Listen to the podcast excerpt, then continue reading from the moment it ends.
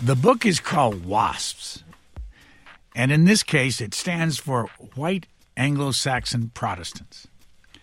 The subtitle for the New York lawyer Michael Knox Beran's examination of the WASP culture is The Splendors and Miseries of an American Aristocracy. The people featured in the book are familiar names from history Franklin and Eleanor Roosevelt, Dean Acheson, Henry Adams, Averell Harriman, T.S. Eliot, Walter Lippmann, Joe Alsop, and Whittaker Chambers, to name a few. Author Beran's publisher, Pegasus, writes that wasps were creatures of glamour, power, and privilege, yet they were unhappy. Michael Knox Beran, we should start by you defining what a wasp is. Well, I think the best way to understand them, Brian, is that they were, I would call them displaced Brahmins, people who were descended from, uh, really from the founders of the country, the people that shaped, invented the uh, American Republic. And yet, after the Civil War, they found themselves being overshadowed uh, in a very different world. It was now dominated by uh, plutocrats, tycoons, urban party bosses, and they could no longer play the the sort of civic part that they were accustomed to. The historian Richard Hofstadter has described them as patricians without a purpose. And what I think is interesting and uh, sort of larger point about about them is the way they reinvented themselves at that point.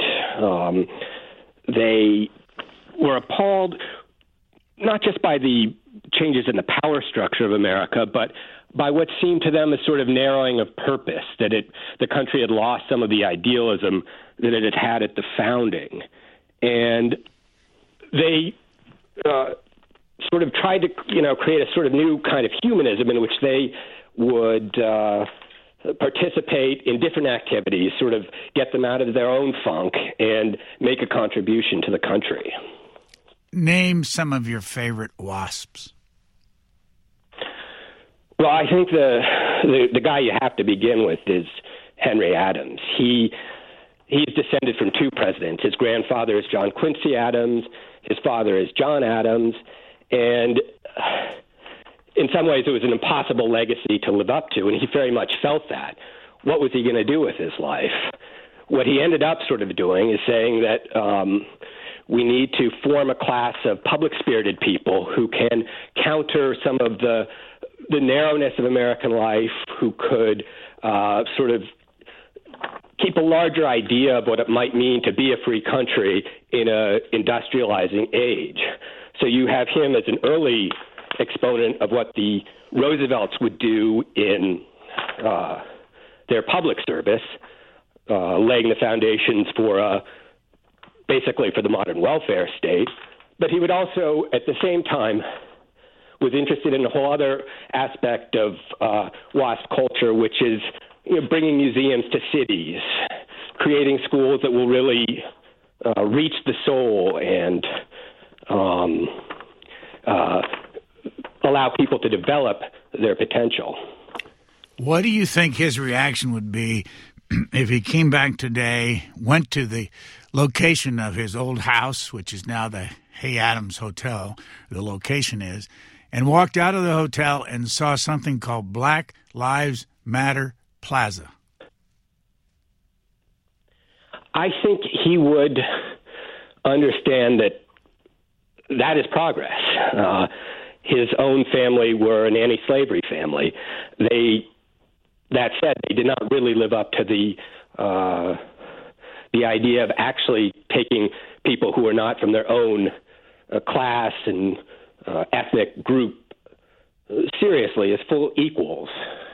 And I think he would be impressed that the country the country was now doing a much better job at things that he and his ancestors had aimed at but had fallen short in. Well, what if he'd have walked? That said, uh, while he would like, he would understand Black Lives Matter. I think he would sort of be appalled by the uh, the whole the way the whole cityscape had grown up with the gigantic buildings and uh, a kind of culture that um, didn't speak to that wholeness of, of of human potential, which was so essential to to to his own life, and indeed to the H. H. Richardson house that he uh, built on Lafayette Square, right next to John Hay's. What kind of money did he have? They were comfortable. I mean, his grandfather Peter Brooks was one of the richest men of America in his time. The fortune was divided, but uh, among children and grandchildren. But Henry never uh, he never had to work for a living. He he worked as a professor at Harvard, but uh, the income from the family trusts, while uh, he would complain about being a poor man compared to say John Hay, who married the daughter of one of the richest men in Ohio, uh, the Wasps were very comfortable, which I think is interesting. This is partly why they supported some of the progressive reforms that Theodore Roosevelt and later Franklin Roosevelt would champion. They were not anti-capitalists. They weren't radicals. They didn't want to. Uh, they didn't want to destroy that. They had a lot of property they wanted to keep. They thought the best way to do that, though, in a, a changing industrializing economy, was to provide a safety net, to provide some social security for people who were uh, falling behind. Tell me if I'm right about this. You went to Groton, you went to Columbia University, you went to Cambridge, where you got a master in philosophy, and then you got a law degree from Yale. Is that right? That's right. Yep. You write a lot about Groton. What is it like today, or when you were there, compared to what you're writing about in your book about wasps? Well, I think that Groton was uh, Henry Adams' two nephews were there, and Franklin Roosevelt was there.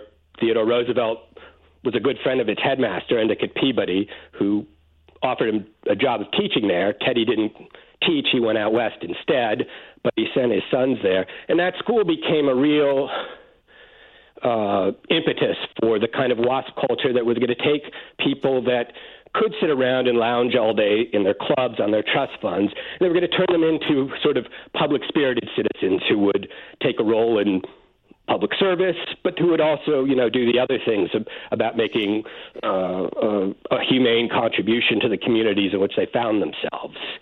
And Groton did that by really taking on pre-modern ideas about how you really reach young souls that are very common in all kinds of uh, older communities, going back to Athens, where you use great literature or poetry to sort of open the mind and help it realize its potential. This this this Greek idea, Renaissance idea, was really crucial to the WASP revival, and it ended up working, and it did produce a class of uh, these sort of civic civic generalists, I would I would call them, who made contributions in various aspects of American life. Who was Joe Alsop?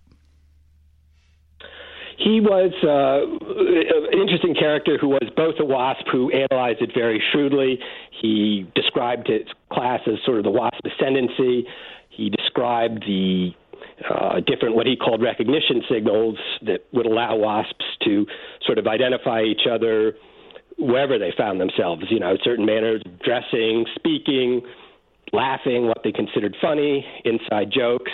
He described a lot of the how their power operated, their privilege, but at the same time, he was also very much uh, trying to live that WASP idea that you will do uh, justice to different aspects of your nature. This old sort of Renaissance ideal or Athenian ideal meant a lot to him because he became a great newspaper columnist, Cold War hawk, but he was also interested in the rare art traditions, collected all kinds of Asian antiquities and art, tremendously knowledgeable about uh, literature, was famous for the sort of style of his house and the style of the entertainments he gave there, which were very sort of sophisticated, almost in the fashion of the old Athenian or Greek uh, symposia, which are supposed to be you know, not just having fun, but having fun on sort of a higher plane where the fun leads to talk about, you know, what what should we do, we be doing in life? What's the what's the point of life? That kind of broad philosophic uh, approach to life. As you know, he lived in Georgetown, and he um, had a certain way of talking.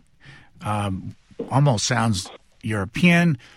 He let our cameras in there in 1984 in December twice. We got to talk with him over a period of a couple of hours. I'm going to run just a little clip so people can hear what he sounded like. And at one point, he was incredibly visible in Washington in the Washington Post. But here is what he sounded like, and just keep in mind he had a, always had a cigarette in his hand. I went to Groton. Prep uh, school. And yes. And um, I was a rather friendless boy when I was little, and I made friends when I was 13, 14. I'd learned that it was a bore not to have friends and uh, and uh, they were going to Harvard, so I went to Harvard. That's all. And uh, it certainly wasn't an ideal educational ex- experience, if you mean that. Um, I read enormously. I enjoyed myself enormously. I drank enormously. In fact, I'm a news, I became a newspaper man because my family were afraid if I stayed at Harvard news, uh, Law School, which had been my intention, I'd turn into a drunk like all my mother's uncles. Probably would have, too. Mr. Beran, your reaction? Well, it, replaying that, uh, it, it, it does bring to mind just how eccentric, though, their manners and ways of speaking and uh, that whole aspect of their of their uh, sort of character was. But it's quite charming and I think quite powerful, and it it, it again speaks to the way that they were uh, determined to do justice to what was in them. The rest of the world be damned if they didn't like it. I mean, few people could speak with that kind of uh, idiosyncrasy that Joe Alsop does in, in those memorable C-SPAN interviews. In your book, you quote Walter Lippmann in a letter he wrote to Learned Hand. Before I read one little bit of it, who was Walter Lippmann?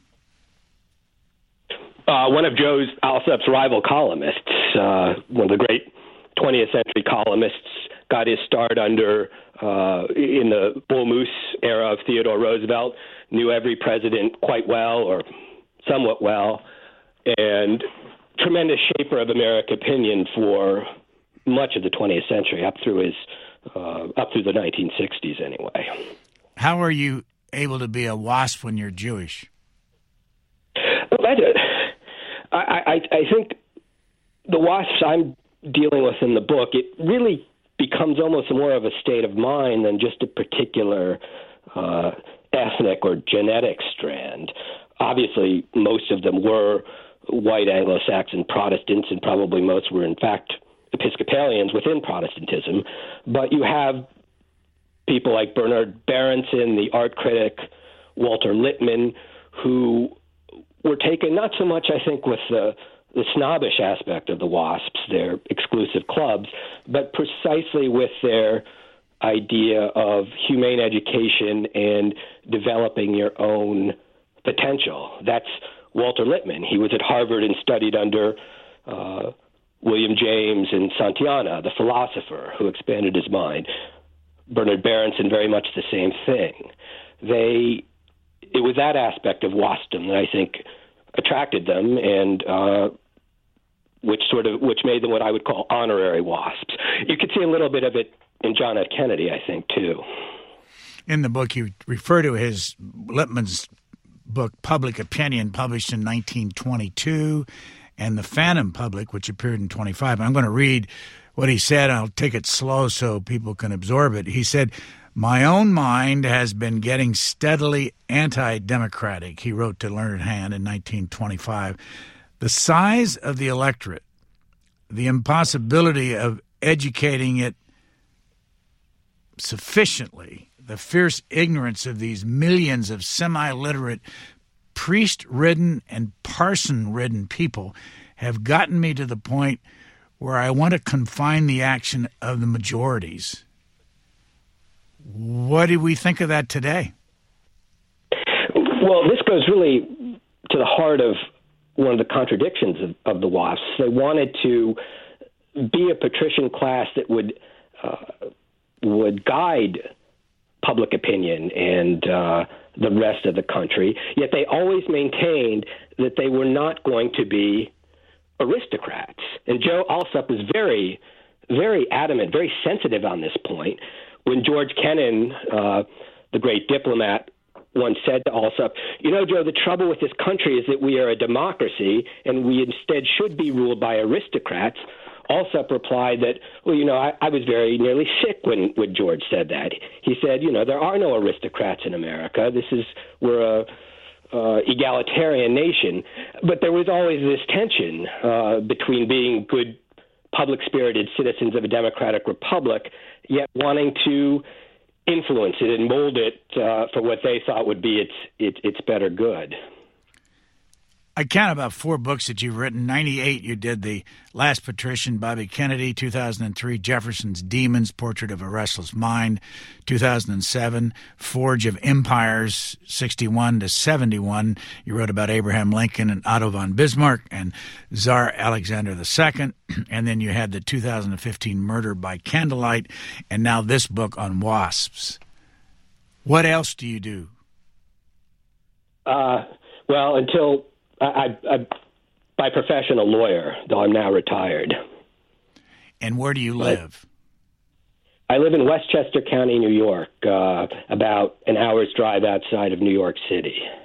As I pointed out earlier, you were a Groton student. You were a Columbia student in New York, then Cambridge in Great Britain, and then Yale.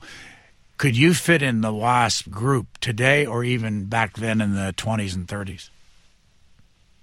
No, in the 20s and 30s, uh, um, my grandfather came over on a boat from Austria-Hungary in May 1914. Um, it, it would have been very unlikely for somebody like him to have attended Groton. Uh, he would have been in the class in the 1920s. Um, but the WASPs did uh, play a part in establishing our meritocracy and opened up their schools. So I came to Groton as a, as a, I guess Alsop would have called a tribal outsider, but it welcomed us outsiders, and uh, I think it did give us, I hope, the good aspects of the WASPs, their their desire to uh, uh, do justice to their powers and try to live lives that aren't just uh, narrowly successful in a particular groove, but with some mindfulness of uh, contributing to the community and to uh, developing a broad array of interests in a sort of old humane uh, tradition. How did you get into this book? How long did it take you?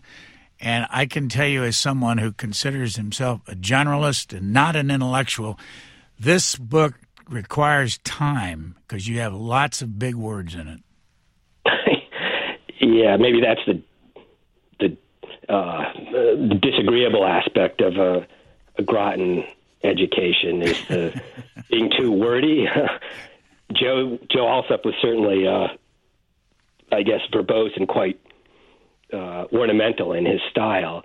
But uh, it took me three years, and it, uh, I guess, it was my way of trying to understand that the institutions that had shaped me were, in fact, at the, you know, they were they were WASP institutions, and I was trying to sort of come to come to grips with what that meant and uh, who were these people that have had a great influence not only on me but anybody who attends any of these schools that they have founded or visits one of the museums that they subsidized. And uh, uh, as, there was a re- interesting article written by uh, Samuel Goldman, uh, professor of political science at uh, George Washington University, saying that though the WASPs have lost their place in uh, uh, as shapers of American culture today, they're no longer the people that hold the offices.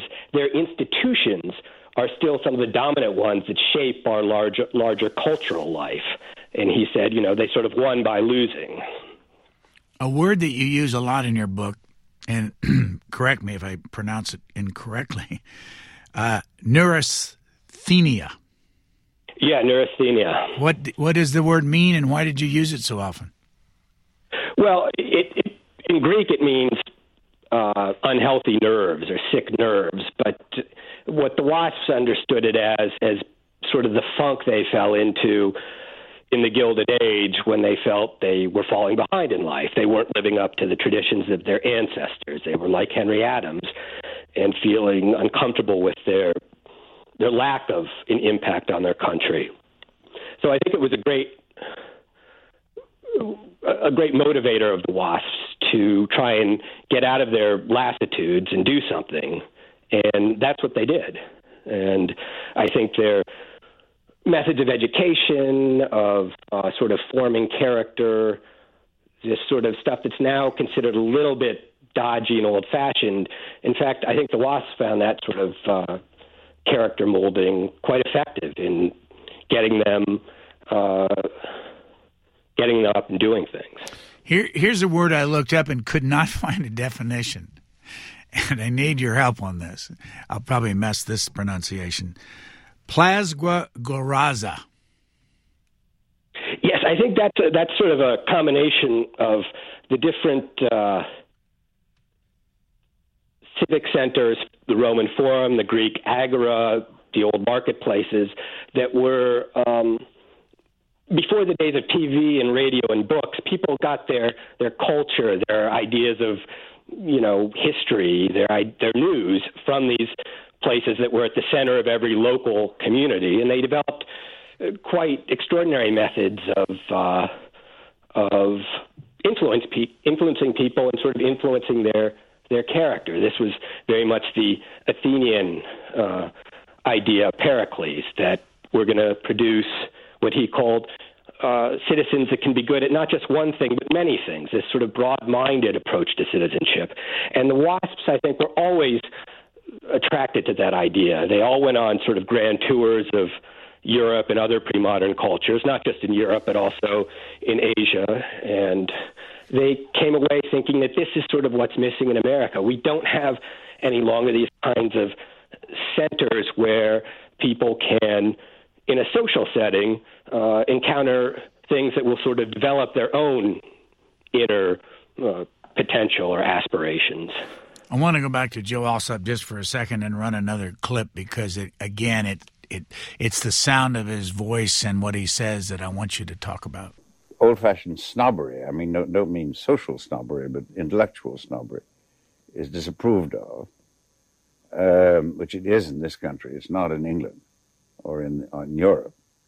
Um, um, uh, uh, if intellectual snobbery is disapproved of, the standard goes down. It's, it's, it's inevitable. Did you ever consider yourself an intellectual snob? Yes, I am, certainly. Oh, you still are? yes. I, I much prefer the first rate to the second rate. What is an intellectual snob? Can you define it? And do you live around many people that consider themselves intellectual snobs? Do I? Yes, yes. Still on Joe, or are we now to me? Well, both Joe and you. I mean, just talk about what he said and and uh, whether or not. Yes, no, I think that uh, that this was part of it. This was the idea that you, the WASP, believe that you that there are virtues to having and a certain kind of elite that uh, they will help cultivate taste. They will help. They will uphold standards. It's very much a, a part of uh, probably the great novelist who was an honorary WASP, Henry James. It's a great theme in his his novel that the old uh, elites of Europe, the aristocracies, tremendously terrible in many respects in the unfairness of their privilege. But he said that you know without them we would not have had a lot of the civilization uh, we have had. You know all that artwork in the museums was partly the result of patrons and an elite that was looking to distinguish the better artists from the worse. Worse. I mean that's why you have Raphael's work in the uh, in the Vatican or Michelangelo's was this uh, this desire for excellence, which uh, I think that's what was very much on Alsop's mind. And what about today? Is there snobbery in the United States today, and where do you see it?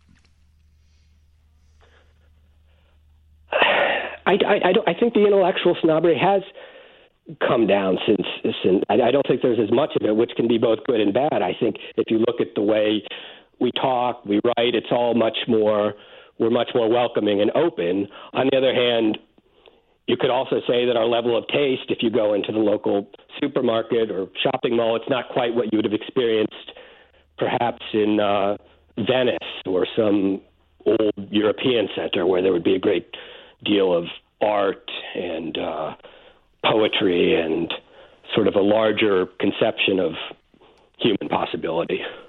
I'm looking at chapter 29 of your book, and there's a picture of Whittaker Chambers, and it, underneath it it says, "A WASP radical." Whittaker Chambers helped mobilize forces that would doom the ascendancy of his kind, put him in perspective in the WASP world.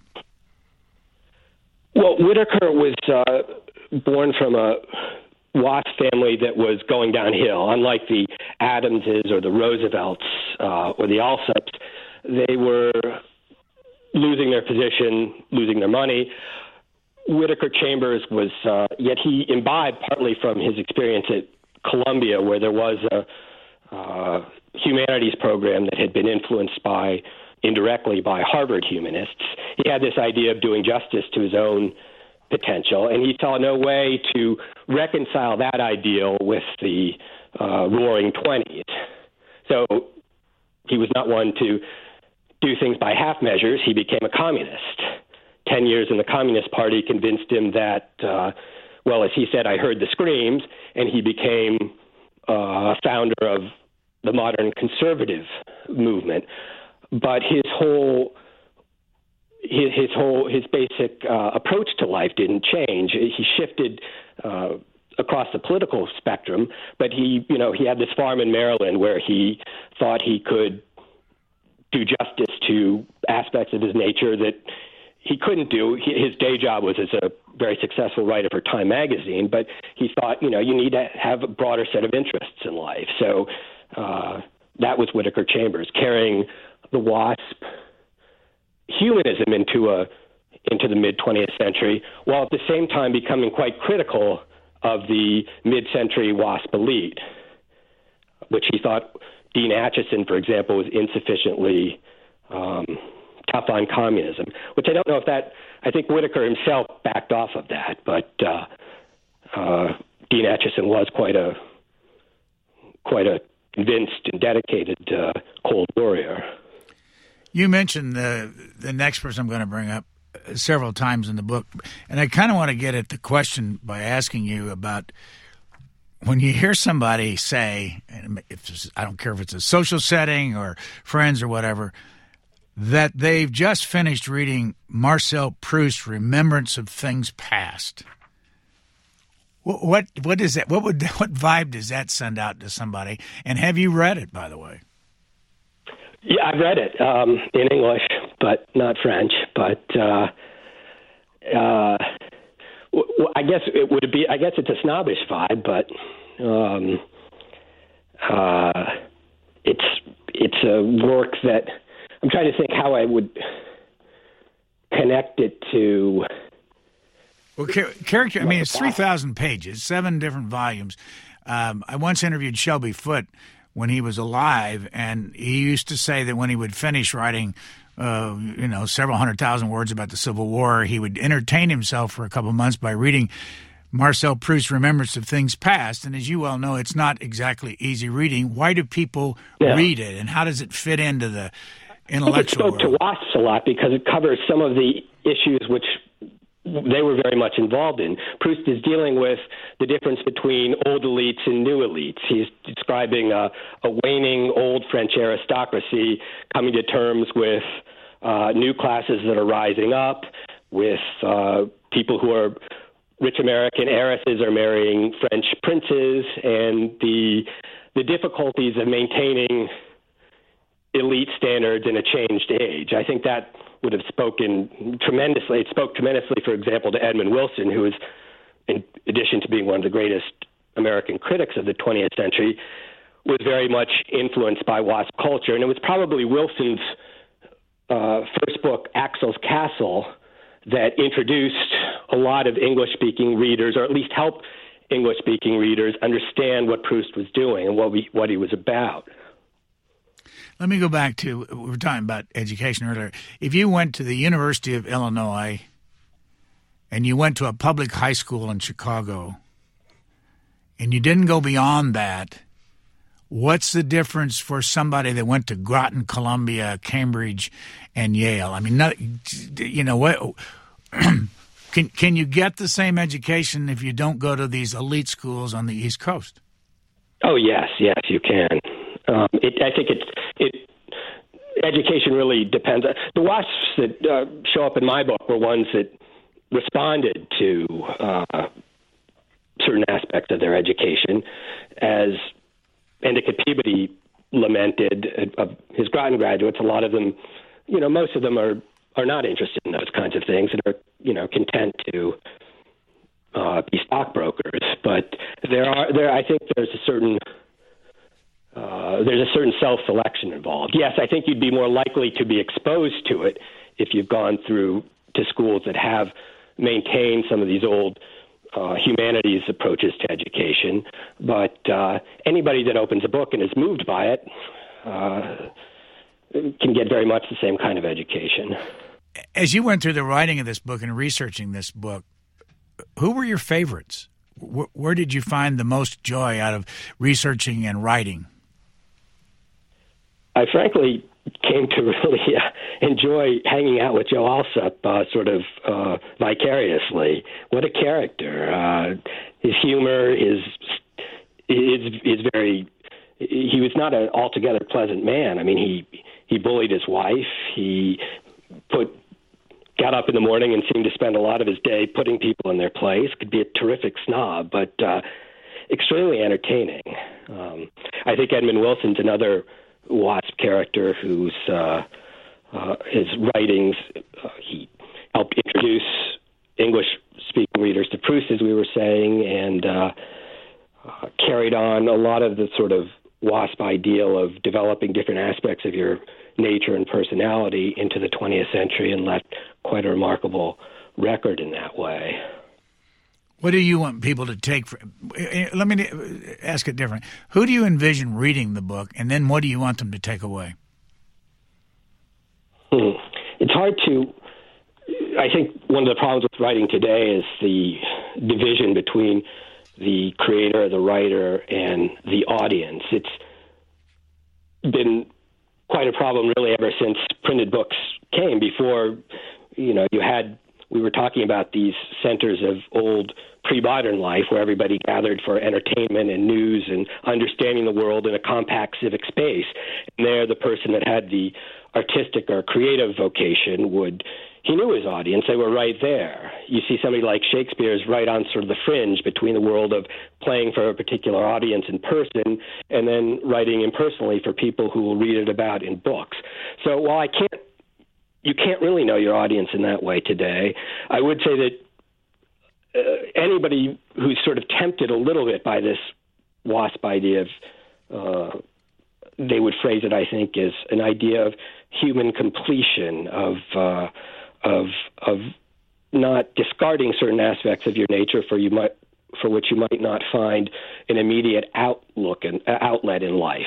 At the same time, though, I, I guess I would caution any person who takes the WASP humanist ideal too seriously is that it's something that's becoming ever harder to to pursue or cultivate in life. The WASPs, of course, many of them you know they had trust funds and private income. They could uh, they had a certain margin in life where they could develop different aspects of themselves. I think that's much harder to do now. I mean if you work at a job you really you've got to do your best in that job and it's much harder to uh, to live that broad-minded ideal that the wasps had and it could i suppose in some circumstances actually be harmful what did they think of money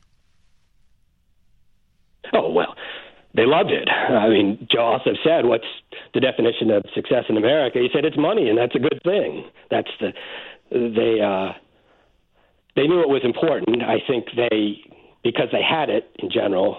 Uh, they had ancestors who'd made it for them. They could take a more. Uh, they didn't worry. A lot of them didn't have to worry about it as much as most of us do. I mean, Franklin Roosevelt, for example. Uh, he could never have pursued the career that he did without uh, the fact that his mother's money paid for it for the for most of it. Other than the big names that you write about, the, the WASP, uh, Franklin Roosevelt, Eleanor uh, Roosevelt, and Teddy Roosevelt, who were some of the other names that, of people that you write about that had an, as an important impact on the United States? Well, I think um, somebody, Endicott Peabody and William Amory Gardner, the founders of Groton, are not going to be very well known to most people, but uh, they founded a school where they did try and uh, create this sort of what Richard Hofstadter, the historian, called a little Greek democracy for the elite. This was this was you know the idea that you were going to create a little mini Athens and use it to shape people's uh, young people's minds, and they did that, and by some definitions, you'd say it really worked. It was a success. Now, I quoted you uh, saying a couple things about Franklin Roosevelt and his wife um, and his Franklin Roosevelt's mother. You said that his mother, Sarah, was a tight fisted old witch. And you call. She could be mean, yes. You call Franklin a charming man. And then you said Eleanor omitted to shave her armpits. Uh, what brought it that kind of thing on for you when you're writing about this? Oh, I thought these interesting details in life are.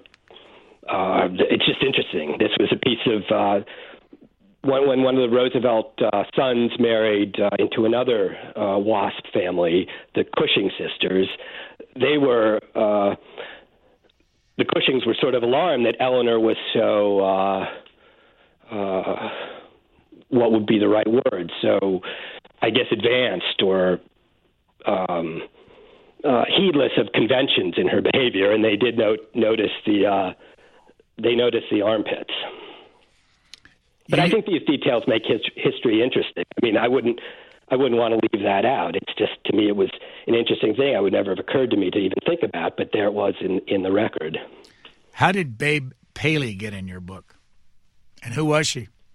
Well, she was one of the the the, the fabulous Cushing sisters who they all married into uh, quite well known WASP families, the Roosevelts, the Whitneys, and uh, had a great impact on the uh, fashion of 20th century, mid 20th century life. I mean, before Jacqueline Kennedy, it was really Babe Paley who was the the swan that uh, that people looked up to as a model of sort of style, elegance, uh, good living in in the 20th century.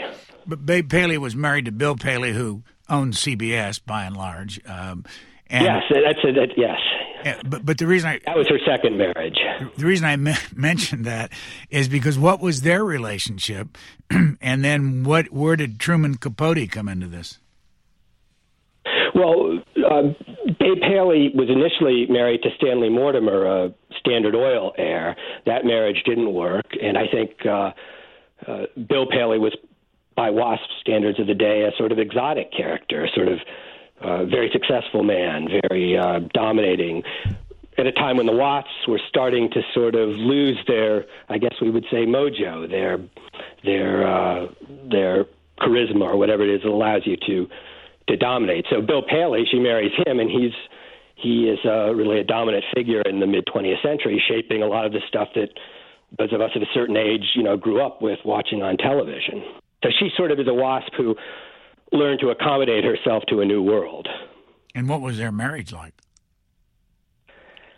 I don't know. It, it lasted, but there seemed to have been tensions. But I suppose that's can be true of many marriages. Another name in, in uh, literary history that uh, you mentioned several times in the book is Dante. Who was he, and why do you use him a lot to uh, describe some of these fe- people? Yes, he was a a poet from Florence in Italy, and his Divine Comedy is a story of how he enters hell and goes up through purgatory and finally he reaches paradise. It was a book that the WASPs, at the, when they sort of reinvented themselves after the Civil War, uh, turned to all the time. So you can't read their their writings, their letters, without uh, feeling how much he spoke to them. And I think it was the idea that uh, you may find yourself in sort of a hellish place in life, but there is there is hope that you can get out, in Dante's words, get out of the dark places and find a place uh, where you can see the stars. What was the most valuable research you found in this, and where did you find it? Well, I would have to say it was uh, probably attending the the WASP schools that I did because uh, that really gave me some understanding of what was going on that I could never have done just by reading books. What did you think of it when you were there? I liked it. I thought it was actually it was very much what Peabody and Gardner tried to do in my time. Uh, there had been a whole other element in between at Groton uh, that was not so pretty. Uh, there was a lot of hysteria about uh, sexuality in in an earlier period in the 20th century. So there was a lot of uh, bullying and things things of that nature that were meant to keep the keep the boys in line. I think that explains why Joe Alsop, who was very grateful for the the teaching he got at Groton, found it a very unpleasant experience with the bullying and the uh, the institutional hazing, which by my time uh, had been eliminated. Is it today men only? No, um, girls were admitted in the mid 1970s, and um, uh, two of my daughters have gone there, and it's uh, it remains a I think a very special place and uh, uh, uh, one that I think uh, really does remain true to what I think was one good aspect of the old WASP idea, which is to try and take uh, take a person and bring out their bring out their talents and abilities. I, I think I, I wrote it down. I think this is a quote from you, um, and I wanted you to explain it. Beware of boredom with public officials. It sounds. Uh,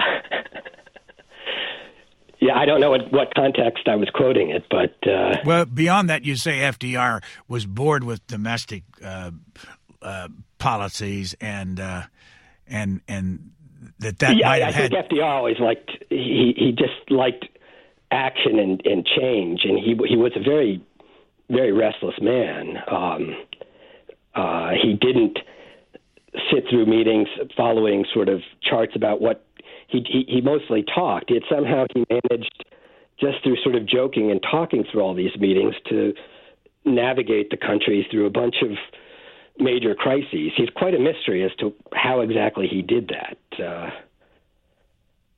so, the rest of your education, what did you take away from Columbia? Well, there it was. They had this core curriculum, which had been inspired. Um, uh, a Harvard professor uh, who'd been educated at Harvard, George Woodberry, had been uh, came to Columbia, and one of his students created uh, the series of humanities courses that are known as the core curriculum. Whittaker Chambers uh, experienced them.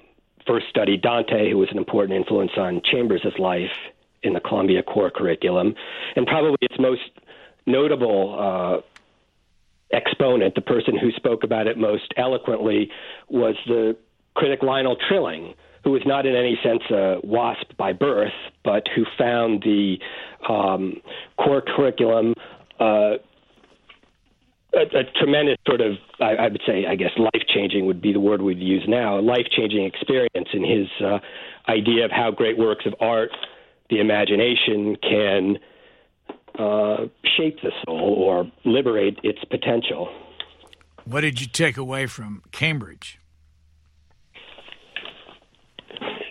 Cambridge, you sort of see uh, aspects of an older community that uh, has maintained some of these humane standards of learning for centuries. So it was sort of a little awe inspiring for an American who, when we're in a place that's one or two hundred years old, we think it's quite ancient, whereas you go to Cambridge and you're continuously continuously sort of surrounded or overshadowed by a culture that goes back almost a thousand years. And finally, what did you take away from Yale? Well, the good thing, or not good thing, depending, I guess, how you look at it, is Yale is very forgiving in terms of uh, letting students pursue their own interests. So you might not necessarily learn a lot of law if you don't want to, but you can feel free to uh, pursue your own interests. And Yale Law School is very generous in allowing students to uh, find ways to do that. How was this book experience compared to the other four you've written? Um, I, I, think it was. Uh, it, it, it's much stronger because I was reporting something that I just had some connection to personally, writing about Robert Kennedy or the 1860s with Lincoln and Bismarck. Uh, you know, I'm getting it through books. Um, and while I'm not myself a, a WASP uh, and not connected to WASPs really by family or birth, uh, having experienced their institutions gave me, I think, uh, a feeling for things that were possibly overlooked in what they accomplished by other writers, even though the writings might be very illuminating. But to have actually gone through the experiences, that's just always very different. I've always thought if you could just, if a classical scholar could go to, say, the Roman Forum for five minutes, it would probably alter his perspective on the whole thing tremendously, just because he'd seen it even for a brief time. Uh, and that's sort of how I feel about uh, writing about the WASP experience. Your name, Michael Knox Beran. Where does Knox come from? My mother's family. They were they would I guess be technically wasps in the sense of uh, uh, genetics or whatever, but they weren't. They were from the Midwest, so they didn't. They weren't in touch with the the culture. I sort of be, got introduced. when I went to uh, to boarding school. Any relationship to uh, Henry Knox, the former Secretary of War? I don't think. No, no, I don't think so. No, or if if, if it would be, it would be very distant. And the name Beran, where does that come from? Well, my grandfather in 1914 came from uh, what was then Austria-Hungary. He was living in Croatia.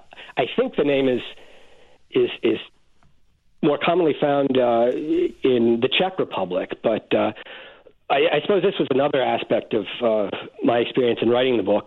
Like many Americans, I'm a, a melting pot creation of different traditions and different uh, uh, cultural heritages, which is a great thing. But you find with each generation, the cultural strength sort of peters out as everybody sort of homogenizes things to get along. And it was an experience to go to a school like Groton, which in some ways hadn't changed in some of its forms in almost 100 years, to experience what I think anthropologists would call thick culture, as opposed to the thinner culture that uh, is more characteristic of our modern homogenized life, and that uh, that was eye opening to see that at the age of thirteen. Um, uh, As we wrap this up, I I do have to ask you: Did you like wasps? The people? Yeah. Yes, all of them I've known. They've actually been uh, charming, funny, quite. Uh, quite quite good people. Um, that that's been my experience. I, I I never by my time the sort of some of the eccentricities of Joe Alsop though had been much more leveled off. People didn't speak like that at Groton in the 1980s uh, the way Joe Alsop was speaking. Um, that uh, the Wasps too have sort of thinned down their culture over the years. We got to do one more quote uh, from Joe Alsop because it it's his chance to drop names and get your reaction to this. Well, Henry Kissinger was the cleverest man I've ever known. The cleverest man you've ever known. And the man I admired most was General Marshall from his character. General Marshall and Harry Hopkins, curiously enough, at the end when I got really got to know him in the war. Dean Acheson was a most distinguished man. Bob Lovett was a marvelous man. I mean, it sounds as though I was talking about the remote past. Could you? But just... it's very hard to see anyone that matches those men now. Mr. Beran?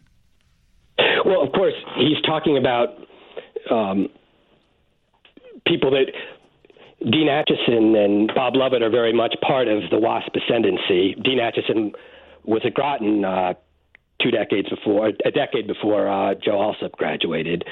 General Marshall maintained a, a similar old-fashioned, uh, I guess, cavalier tradition of gentleman-like behavior. So again, there was sort of a common denominator.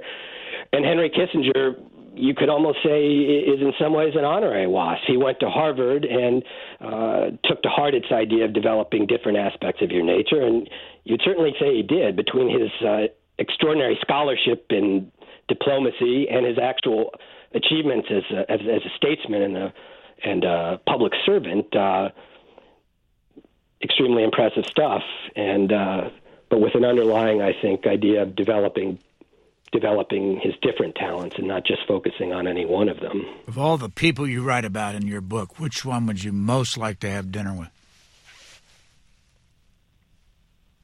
I suppose Alsop, but well, except for the fact that he'd probably be bored, and uh, when he was bored, he'd be awfully intimidating. But uh, he, he really, I think, thanks to those uh, C-SPAN interviews, you really can see what a what an, I mean. When you spoke to him, it must have been a very sort of interesting performance. I certainly found it so. Seeing it on tape.